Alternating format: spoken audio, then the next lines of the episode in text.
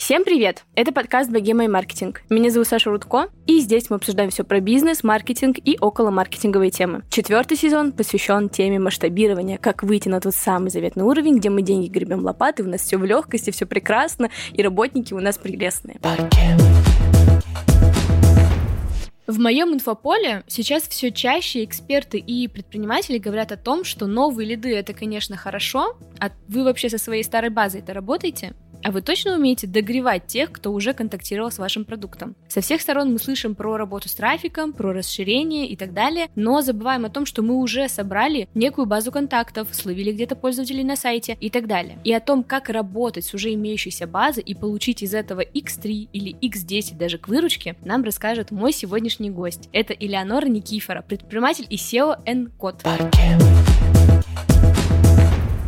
А расскажи чуть подробнее как раз про ваш сервис, потому что я вообще знаю, что у вас на самом деле много кто с вами сотрудничал из крупных брендов. Вот, давай немного такую маленькую, короткую справку для слушателей дадим, чтобы все понимали, о чем сегодня пойдет речь. Вообще у нас инструмент, онлайн-сервис с личным кабинетом, с помощью которого можно автоматизировать всю коммуникацию с клиентами. Причем это не обязательно клиенты, которые сделали заказ, это могут быть клиенты, которые только зарегистрировались на сайте. То есть они только пришли, а мы им, например, показали какое-то всплывающее окно, предложили зарегистрироваться, и они оставили нам свой имейл. К примеру, вот такие пользователи. Здесь хочется сразу сделать небольшую ремарку по поводу всплывающих окон, потому что я часто слышу от многих людей, что попапами пользуются только... Что они, да, раздражают, и что попапами и имейлами пользуются только динозавры. Ну, возможно, но это очень богатые динозавры, потому что имейл один из круто работающих каналов, и он еще крут тем, что стоимость внедрения очень маленькая и стоимость использования очень низкая. Против тех же SMS, против тех же WhatsApp, а эффект бывает даже гораздо выше. Вот. Поэтому email — классный канал, а попапы очень здорово работают, если их правильно настроить. Вот тут очень важный момент. Мы как раз, мне кажется, про инструменты с тобой чуть-чуть, наверное, может быть, попозже поговорим. Но хочется понять вообще, вот какие ниши используют вот эти как раз догоняющие, назовем это, инструментами, попапы, рассылки и так далее. Просто я пока изучала ваш продукт, посмотрела разные материалы на эту тему, да, кто-то все использует, и это в основном B2C и товарка. Просто, мне кажется, это важно сейчас людей тоже в контекст вести, всем ли это сразу подходит, все ли должны этим пользоваться и так далее. Ну, я считаю, что всем подходит, нужно просто научиться пользоваться этим инструментом. Мы работаем действительно в основном с компаниями, которые продают какую-то товарку, как ты сказала, но мы также работаем, к примеру, с яхт-клубом или стоматологией, то есть, казалось бы, совсем нетипичные сферы, при этом используют email-маркетинг и довольно-таки хорошо. Есть классные кейсы, как раз-таки вот со стоматологией, там у нас ROMI 700%, то есть вложенные инвестиции окупились в 7 раз, ну там даже больше, чем 7 раз. Так что канал подходит всем, если его правильно использовать, во-первых. А во-вторых, ты не можешь, наверное, сразу начать использовать этот канал, если у тебя нет базы, если ты никаким образом с этой базой не работал. То есть при правильном подходе изначально можно будет что-то из него получить. Но если базы нет, и если вы только начинаете, то, возможно, да, там предстоит достаточно долгий путь. И еще хочется также заметить, что есть B2B некоторые ниши, которым действительно автоматизировать коммуникацию не имеет смысла, потому что там настолько все решается вот этим личным контактом и настолько мало клиентов, что нет необходимости все это в автоматизацию переводить. Это, наверное, какие-то заводы или какие-то такие крупные корпорации, да? Ну да, и те люди, которые совсем не используют имейлы, может быть, пользуются телефонными номерами, но тоже не особо активно. То есть вот, ну, есть все же такие люди, которые не пользуются. Вот. Поэтому да, самые такое частое использование — это торговля, интернет-магазины. Это прям самая классика. Онлайн-курсы вот тоже. А ты сказала, что с самого начала нужно делать правильно, да, что ты можешь использовать эти догоняющие, назовем это так, если это вообще уместно так называть. Просто я когда говорю про то, что мы с тобой сейчас обсуждаем, я сразу представляю, когда я захожу, например, на сайт, выбираю там какие-то кроссовки, потом я вышла с сайта, а мне приходит там, например, рассылка со словами: вы посмотрели клевые кроссовки, может, вы хотите к ним, не знаю, там шорты и купить комплект. Мы же про такое говорим, ведь верно? Да, конечно. И мне вот хочется понять, а что имеется в виду, вы изначально работаете правильно. То есть это имеется в виду, что вы ловите людей на сайте, все пиксели ставите или какие-то есть еще инструменты, чтобы понимать, что нужно вот сейчас с самого начала начать делать правильно? Ну, в первую очередь мне хочется сказать про сбор базы. Правильно — это значит, что все законно, легально, в пределах. Да, кстати, это важно. Да. Потому что есть люди, которые думают, мы сейчас быстренько базу купим, бахнем по ней рассылочку, и вот у нас все заработает. Да. Нет, не заработает. Никогда так не заработает, потому что когда вы покупаете базу, вы покупаете ее целиком, там наверняка будут какие-то невалидные имейлы, и ладно, невалидные, но если там будут, например, спам-ловушки, то почтовый провайдер заблочит вас, соответственно, ваши письма с вашего домена больше не дойдут до получателей, то есть они просто в принципе не будут доходить, если вы попадете на спам-ловушку, хотя бы одна в базе уже полностью гарантирует, что все ваши письма не попадут в инбокс. Да, то есть полностью все, потому что для почтового провайдера спам-ловушка — это как раз-таки основной признак спамера и того, что базы собираются нелегально, а значит, такой рассыльщик не должен отправлять сообщения пользователям, и они не должны доходить до них. Поэтому здесь в первую очередь корректный сбор базы, но иногда бывает так, что даже собирая базу со своих клиентов, то есть пришел человек и оставил имейл, если компания неправильно сообщает ему, то есть не сообщает даже человеку о том, что она будет рассылать ему какие-то рекламные рассылки, то тоже может быть очень много недовольства, и тоже это как бы неправильный формат взаимодействия. Это когда ты галочку, ставишь, когда ты соглашаешься, что можно получать рассылку от того или иного бренда. Иногда бывают эти галочки, например, они стоят по умолчанию, ты их просто не замечаешь, или они, может быть, где-то настолько низко ты их не видел, там нужно перемотать вниз, а может быть, их нельзя даже убрать. У меня тоже такой был случай, когда ты просто регистрируешься, а галочка не кликабельная. То есть ты хочешь, не хочешь, подписываешься на рассылку, да. Не очень экологично. Да, и вот такие способы сомнительные, они, конверсия, конечно же, выше, но при этом недовольство значительно больше. И лояльность падает, от этого всего, наверное. Да. Возможно, человек бы дальше с вами каким-то образом взаимодействовал, но это может тоже отпугнуть. Поэтому должно быть все на добровольных началах. И многие говорят, как мне тогда заинтересовать пользователей? Они у меня не будут регистрироваться. Нет, если с таким подходом не будут регистрироваться, то, конечно, не будут.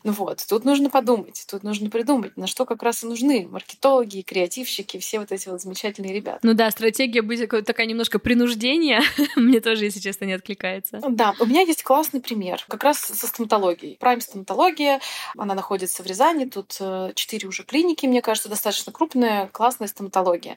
Решили внедрить имейлы, очень здорово их добавили, то есть они просто, поскольку имейл обязательно нужен для отправки чеков туда, они, соответственно, таким образом включили его в договор. То есть человек оставляет имейл еще и в договоре, помимо того, что он может оставить на сайте. Дальше они, опять же, говорим про добровольное начало, нам нужно так, чтобы мы могли им отправлять письма. Пользователи заходили на сайт, там, я не знаю, в общем, достаточно много денег вкладывается в продвижение сайта, то есть достаточно много посетителей приходит на сайт, но раньше никаким образом они не конвертировались, то есть никаких поп-апов вообще не стояло, то есть ничего не было. Они поставили первый, и сейчас я, честно говоря, не помню, не хочется врать, но что-то там в районе, может быть, мне кажется, 4% людей регистрировались на этом поп-апе. То есть, минимальное количество понятно, да, то есть мы уже какое-то количество трафика за счет вот этих всплывающих окон ловим. Но самое главное потом было. То есть они сделали поп-апы, которые предлагали человеку после регистрации получить гайд о том, как правильно ухаживать за зубами в домашних условиях. С одной стороны, интересная история, но не такая интересная, как следующая. Они долго сидели, думали, и потом придумали, и сделали поп-ап, в котором они предлагают гайд, который расскажет, как вернуть 13% с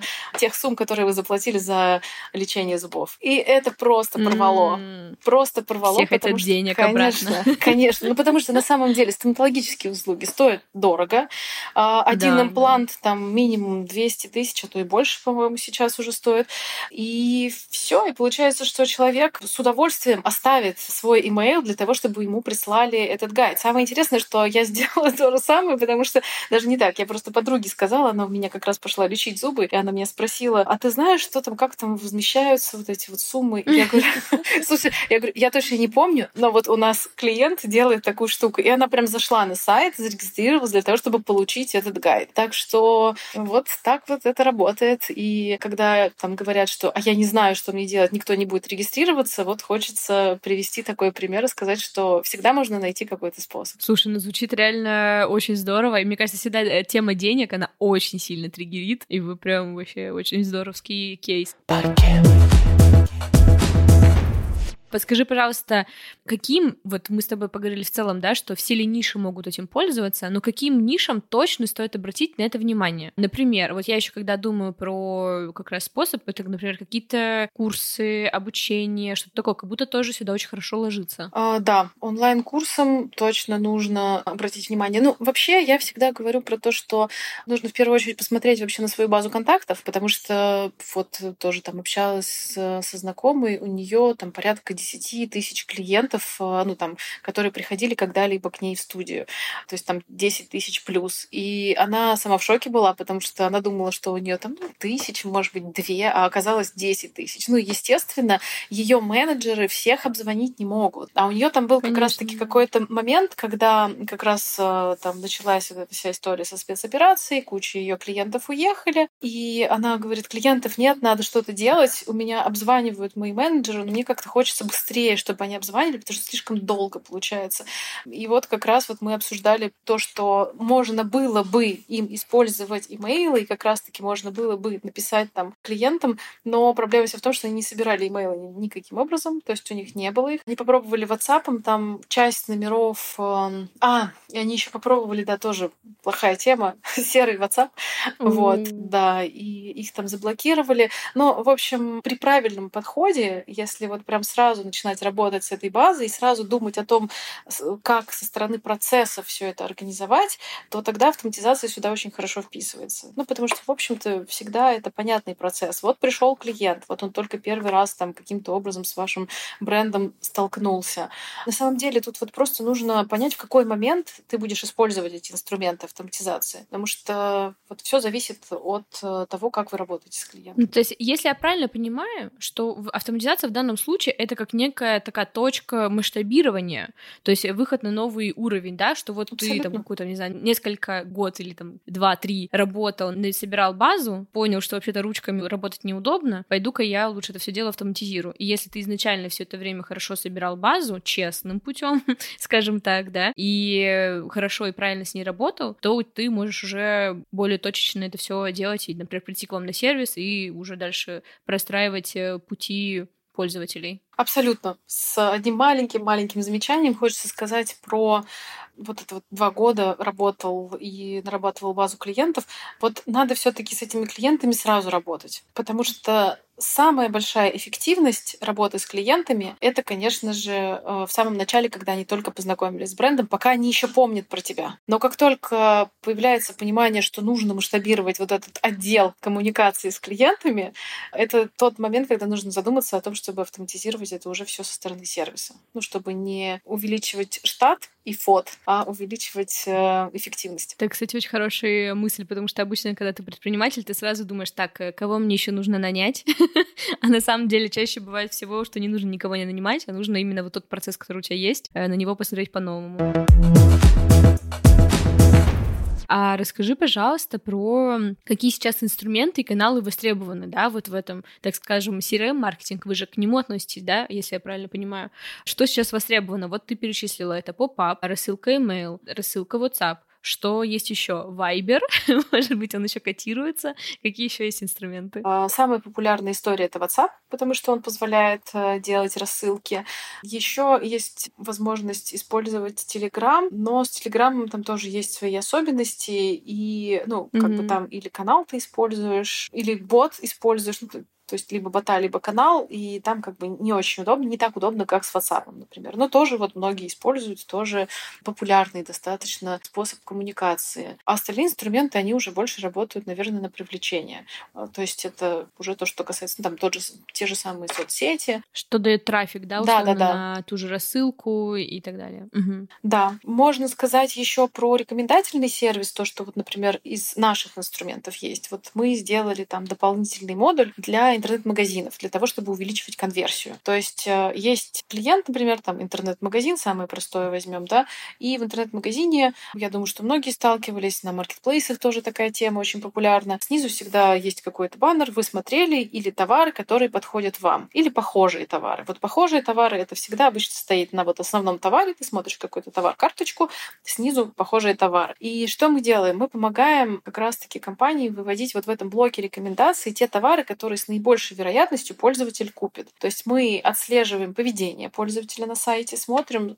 что вот он посмотрел, и там какая вероятность того, что он приобретет какой-то товар. Но помимо этого у нас есть еще инструмент, который позволяет отфильтровать эту выдачу. То есть, например, там не показывать товар в карточке, в блоке похожие, тот, который будет дешевле, чем тот, который просматривает сейчас человек. То есть для того, чтобы не уменьшать средний чек, потому что как раз-таки предлагая более дешевые товары в этой карточке, блоке рекомендаций, мы получаем то, что пользователь уходит на более дешевые товары, соответственно, мы снижаем средний чек. Слушай, это на самом деле все безумно интересно, потому что когда смотришь всякие сериалы типа «Черного зеркала», там как раз про это все рассказывают, про все эти технологии. И мне кажется, что мы как раз в подкасте у меня еще про вот такие потаённые, назовем это так, инструменты не обсуждали. То есть, например, я даже не задумывалась о том, как вообще строится вот эта система рекомендаций. То есть, условно, я зайду на какой-нибудь маркетплейс, мне понравится товар, и потом что мне выпадает ниже. То есть, какие вообще алгоритмы, как это собирается база рекомендаций. Я об этом, если честно, даже не думала. А сейчас вот ты об этом сказала, и я такая,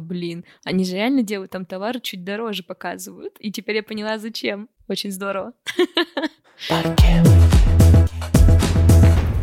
А расскажи, пожалуйста, например, какой-то ваш кейс, да, тоже, когда вы добавляете как раз вот эту рассылку, поп-ап, еще что-то, да, то есть вот эту вот последовательность и какую выручку она вообще может принести, то есть это же все самое-то главное, что мы это все делаем, ради чего? Ради денег. Можешь ли ты рассказать, когда вот это внедрение всех этих инструментов реально просто сделало просто разрыв? Вообще у многих компаний это может быть разрывом, У меня есть классный кейс компании TutGood, это онлайн-сервис подписки на репетиторов. На старте внедрения CRM-маркетинга у них было что-то порядка 3000 подписчиков. Из каналов они использовали, по-моему, только email тогда. Я не помню. WhatsApp, по-моему, они тоже использовали, но немного. И SMS. В общем, в какой-то момент они решили развивать CRM-маркетинг. Как раз пришли к нам, стали собирать данные клиента со всех источников. Взяли старую базу из CRM, сайт, это все, что было у них там внутренняя база данных. То есть они все это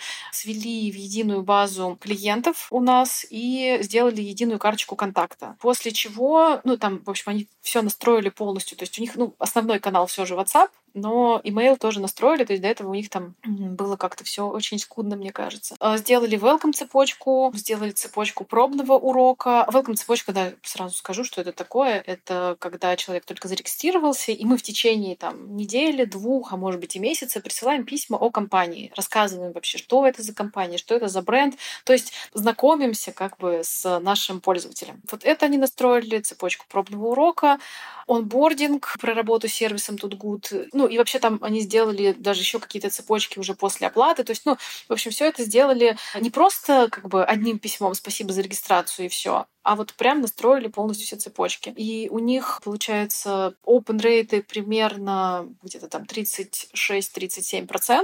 Open rate — это когда открывают письма. Да-да-да, то есть открывают письма так. Бюджет на месяц примерно на все, то есть полностью на весь CRM-маркетинг где-то 700 тысяч. И все эти затраты окупаются в 5-7 раз. Хотя начинали они с бюджета в 10 раз меньше. И самое интересное, что сюда же входят зарплаты сотрудников. То есть это... Вау. Даже так. TutGood классный пример. А можешь ли ты поделиться кейсами, когда, например, вы внедрили не тот, например, инструмент, или когда вообще в целом бизнес начал делать что-то не то? Потому что, мы сейчас так рассказываем, все сладко да гладко, но мы в подкасте любим, когда нам и плохие кейсы, неудачные рассказывают. Вообще у нас, я просто сейчас прям вспомнила историю с клиентом, который к нам пришел. Они пришли и использовали поп-апы, и они настолько сильно раздражали пользователей, что те уходили. То есть очень большой процент отказов был. То есть, когда они внедрили попапы, у них получилось очень плохо. Но тут нужно сказать, что как бы мы же предоставляем инструмент, да, и как бы если ты даешь оружие обезьяне, ты должен понимать, что она может его использовать не очень хорошо. Поэтому здесь как бы может быть так, что там ты берешь инструмент и ты начинаешь там им пользоваться неправильно. И если там в настройках попапа не убрать тех пользователей, которые, например, уже зарегистрировались. То есть, если человек зарегистрировался, зачем ему предлагать еще раз зарегистрироваться? Ну, да. Вот эти, кстати, вот этим многие, кстати, компании грешны, и мы всегда вот своих клиентов, ну, как бы мы им про это говорим и обращаем внимание на то, чтобы они поставили там нужные галочки и убрали там из сегмента вот этих людей. Но, опять же, как бы мы тут можем там никак не повлиять, да, они просто там потестировали, поняли, что вот им не подходит этот инструмент, и все. Вот. И вот была такая история, да, с тем, что по показателям получилось сильно хуже после внедрения попапов. Но мне кажется, вот я говорю, тут просто нужно найти вот это вот правильное предложение, как с прайм-стоматологией, например. Но мне кажется, это же еще история про тестинг. Ты в любом случае, у тебя есть гипотеза, да, что это сработает. Ну, не сработало, значит, надо придумать новую. Да, абсолютно верно. Ну, то есть здесь как бы странно судить вот по одному какому-то формату, то есть вы попробовали один формат, одну гипотезу, и такие, ну все, полностью канал не работает. Ну, надо посмотреть еще какие-то варианты, надо потестировать еще гипотезы. Вопрос, конечно, вложений, и вот как раз я поэтому и говорила про то, что очень важно, чтобы это было на этапе масштабирования бизнеса, то есть когда ты готов уже тестировать эти гипотезы, когда у тебя есть там человек, который может тестировать гипотезы, а не когда там ты горишь, и все, да, все в огне, и ты такой, а давайте-ка сейчас попробуем этот канал новый внедрить. Ну, конечно же, так не работает. Это должно быть структурно, системно, регулярно. Опять же, вот, например, имейлы нельзя отправлять. Вот один раз там бахнул по всей базе, и все. Вот так вообще не работает, потому что в самом начале ты начинаешь с прогрева домена. Обязательно нужно прогреть, по небольшим объемам отправлять, потому что почтовые провайдеры могут заблокировать. Вот. И нужно регулярно отправлять сообщения, потому что стоит там прерваться на какое-то время, возможно, придется опять, например, прогревать. И вот. Ну, крупные рассылщики про это знают, естественно, крупные клиенты знают, но вот иногда бывает так, что приходят вот, ну, там, менеджеры, маркетологи, которые с этим не сталкивались и очень сильно удивляются. Всегда, что это я не могу отправить на весь миллион? Нет, к сожалению, нет. Есть свои правила определенные. Ну, я так понимаю, что сюда в том числе входит и работа с контент-маркетингом. Это же все взаимосвязано, потому что сами рассылки по себе круто, что их открывают.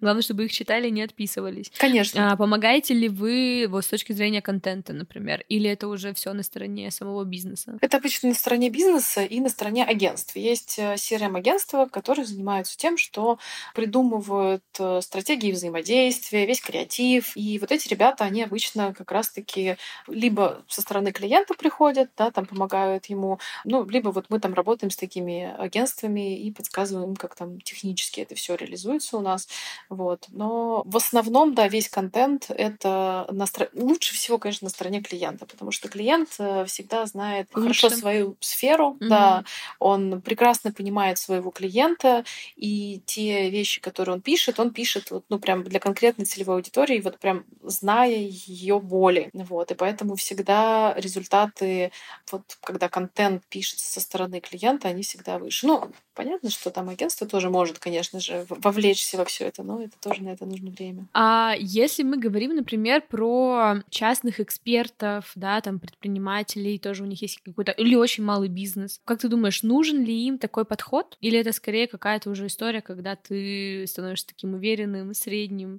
бизнесом или чем-то подобным? Я на самом деле вижу очень много экспертов, которые пользуются вот этими же самыми механизмами. Ну, например, там ты записываешься на вебинар, и тебе присылают сообщения в Telegram, в WhatsApp, на email. Да, да, да.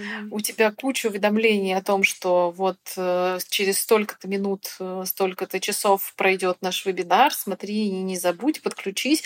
И это не обязательно какие-то суперизвестные эксперты и публичные личности, типа Гребенюка, например, да. Это могут быть абсолютно, там, не знаю, известные в очень узких кругах маркетологи, вот я там подписана на несколько людей, и они делают то же самое. Это можно сейчас делать. Сейчас много достаточно инструментов для того, чтобы сделать это самостоятельно, достаточно быстро и без каких-либо проблем. Я вот сразу все переношу на нашу студию и рассуждаю так, что, наверное, основной наша услуга — это создание подкастов, и это такая B2B история. Но при этом у нас есть обучение, и, наверное, вот круто, что какие-то инструменты для разных направлений бизнеса и разных направлений проекта могут подойти, и это все, конечно, надо все фильтровать, но для обучения я прям уверена, что это было нам очень хорошо пригодилось. Это здорово. Да, это точно поможет, потому что у вас наверняка и вот цепочка этого прогрева есть, когда человек только подписался, заинтересовался, и вы можете рассказать подробности о курсе, что вы там даете, кто преподаватель, не знаю, какие инструменты вы используете, чем вы лучше там других похожих курсов, например. То есть там как раз-таки все ваши достоинства и преимущества нужно рассказать в этом прогреве. А дальше, опять же, если человек подписался, то там, если у вас есть какие-то похожие курсы, или вы там планируете там дальше следующий уровень, да, то тоже, опять же, вы продолжаете работать с теми ребятами. И плюс, опять же, никто не отменял там отзывы и рекомендации, и просьбы там поделиться в соцсетях, потому что это тоже работает, и особенно если клиент доволен, он прям готов делиться своим отзывом. Ну и давай, наверное, завершим нашу беседу, опишем 2-3 шага, что слушатели могут сделать сейчас, чтобы как раз настраивать и внедрить вот этот CRM-маркетинг в свои проекты. Возможно, кто-то собирал кое-как базу, возможно, кто-то вообще даже ее не собирал. Давай вот попробуем дать какой-то такой вот небольшой пошаговый план, что ты прямо сейчас можешь сделать и точно начать внедрять. Первая часть, наверное, для тех, кто еще не собирал базу. Собирайте. Это точно вам пригодится. Вот. Но здесь на самом деле просто нужно посмотреть, где вы касаетесь клиентов и каким образом вы можете собирать эту базу. Это могут быть номера телефонов, это могут быть имейлы, и то, и другое может для вас работать. Просто для начала нужно понять вообще, как дальше будет строиться ваше взаимодействие с этим клиентом. Строится ли оно сейчас каким-то образом? Ну и вообще странно, конечно, когда бизнес не собирает базу. Я, честно говоря, не могу себе представить какой-то бизнес, который такой прям разовый. Ну то есть, нет, точнее, я могу себе представить, но мне кажется, что сейчас очень многие пытаются заточиться под какой-то хороший продукт. То есть все хотят что-то делать такое, то, что будет там, не знаю, то, чем люди там будут пользоваться. И да, не могу себе представить так, чтобы вот такое что-то единоразовое и при этом, там, не знаю, хороший какой-то продукт, который один раз используют. Базу нужно собирать, я так считаю. И придумывать, как с ней взаимодействовать. И как-то, аудитория важна и нужна, и с ней лучше работать с той, которая уже каким-то образом с вами знакома. Для тех, кто собирает базу, для тех, кто каким-то образом ведет коммуникации, я бы рекомендовала, конечно же, лишний раз посмотреть, как они организованы сейчас. Можно ли их каким-то образом автоматизировать? Если это интернет-торговля, интернет-магазин, то здесь в первую очередь я бы прям сразу же рекомендовала пройтись и посмотреть, есть ли брошенные механики, это брошенная корзина и брошенные просмотры. Когда человек оставляет в корзине какой-то товар, или когда, например, человек заходит, смотрит долго какой-то товар, изучает его, а потом уходит. Мы можем его также вернуть и сказать: вот ты просмотрел товар, можешь, пожалуйста, нам там, не знаю, рассказать, что тебе не понравилось, или, может быть, там, не знаю, предложить что-то к этому товару. Ну, в общем, каким-то образом придумать, как с ним взаимодействовать. И да, возможно, это, конечно, тупо, там, скидки предлагать на просмотренные товары, но это тоже работает и часто очень сильно увеличивает доходность. Поэтому брошенные механики в первую очередь нужно проверить, потому что они приносят больше всего денег. Welcome дальше цепочки. Это как раз-таки, опять же, для всех. Это уже не только для интернет-магазинов, для всех. Как только человек у нас подписался, оставил свои контакты, дальше мы должны его познакомить с нашей компанией. Потому что вы только думаете, что он про вас все знает. Все смотрят сайты по диагонали, наискосок. Вряд ли кто-то там вдаётся в детали. Поэтому вот в welcome-цепочке как раз-таки можно рассказать о компании те важные вещи, которые вы считаете, на которые нужно обращать внимание клиентам. Что вас выгодно выделяет среди всех остальных. Ваши как раз-таки УТП. То есть отразить то, чем вы отличаетесь, и рассказать вот как раз о себе. Это вот ваш шанс, вот этот контакт с клиентом наладить. Ну и что еще? Что еще? Если говорить про прям эффективные вещи, это, наверное, реактивация. Это те пользователи, с которыми вы давно не взаимодействовали никаким образом. Их можно вернуть, с ними можно провести, например, опрос. Опять же, вы можете задать вопрос людям, узнать, что там им не понравилось, почему они там не пользуются вашим сервисом, почему они к вам давно не приходят. Ну, например, там человек не заходил к вам на сайт, ничего не покупал в течение там 1,5 лет, но при этом, там, не знаю, у вас продаются товары, которые там цикл сделки, да, там 7 месяцев, да, то есть получается, что он все-таки не вернулся. Почему он не вернулся?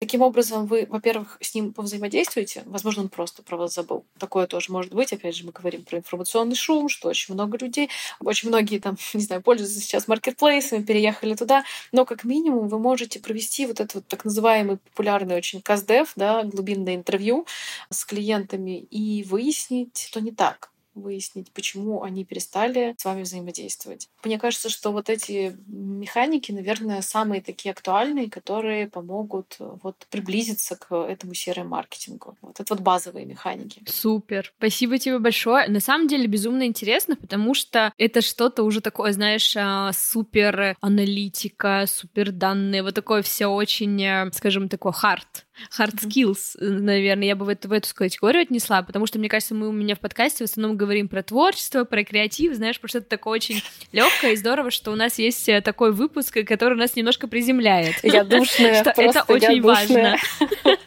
Нет, это правда важно, и круто, когда вы там в команде можете разделяться, да, то есть, например, я вообще не про цифры, не про такое очень сложное что-то, а мой, например, партнер по бизнесу, он наоборот, он такой: так, Саша, циферки, я сейчас тебе все скажу, как тут, тук-тык-тык-тык-тык. Вот, поэтому я думаю, что этот выпуск ему тоже очень понравится как раз. Ура! Большое тебе спасибо. Я всех отправляю обязательно по ссылке в описании посмотреть на сервис. Возможно, кому-то из вас он точно нужен. Ребята, вы знаете, что нужно делать. Поставить звездочки в Apple подкастах, оставить отзыв, подписаться на Яндекс.Музыке. В общем, каким-нибудь образом поконтактировать с выпуском, написать мне, например, в директ, что вам понравилось. Или написать Элеоноре. В общем, мы будем очень рады вашей любой обратной связи. Всем спасибо и услышимся в следующих выпусках. Всем пока!